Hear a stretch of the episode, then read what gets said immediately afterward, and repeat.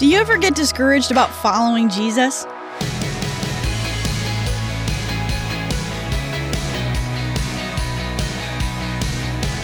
Hi there, I'm Emily Tenter, and this is Unlocked, your daily key to unlocking God's Word in your life. Discouragement is a common thing we can encounter in this life, especially as we try to follow Jesus and navigate a broken and sinful world. If you've ever been discouraged, I think there's something for you in today's devotion. This one was written by Laura N. Sweet and is called Keep Walking. While hiking on a trail in the Smoky Mountains, my husband and I needed to make a decision.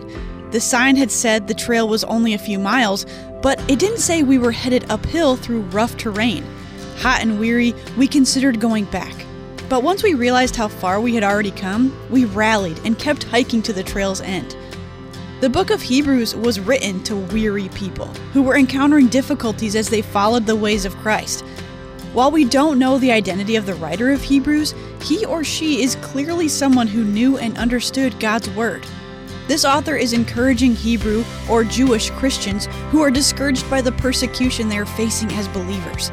They are tempted to return to their old way of life, but this would be a terrible mistake. Point by point, the author of Hebrews shows how Jesus is the fulfillment of the Old Covenant. When God was revealing himself to the Jewish people throughout the Old Testament, everything was leading up to Jesus. The book of Hebrews shows us that Jesus is greater than anything or anyone. He is greater than the angels, chapter 1. He's greater than Moses, who was a faithful servant, but Jesus is faithful as God's Son, chapter 3. Jesus is greater than the Old Testament priests, chapter 5, and the sacrifices they offered for sin, because Jesus offered his own blood as the very last sacrifice and obtained eternal redemption for his people, chapter 9, verse 12. Because Jesus is greater than all these, the writer of Hebrews calls on believers to persevere and continue to walk in faith. Chapter 11 gives examples of Old Testament believers who did just that. People like Abraham, Sarah, Moses, Rahab, and others are listed as heroes of the faith who persevered during difficult days, even though they did not experience the fulfillment of God's promises in their lifetime. Hebrews calls us to do the same, to persevere, fixing our eyes on Jesus, the pioneer and perfecter of our faith. Chapter 12, verse 2.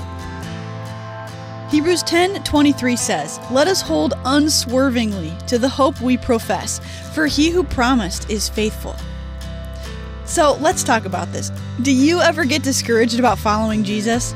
Ever think about turning back? Who are trusted Christians in your life you can be honest with when you feel this way?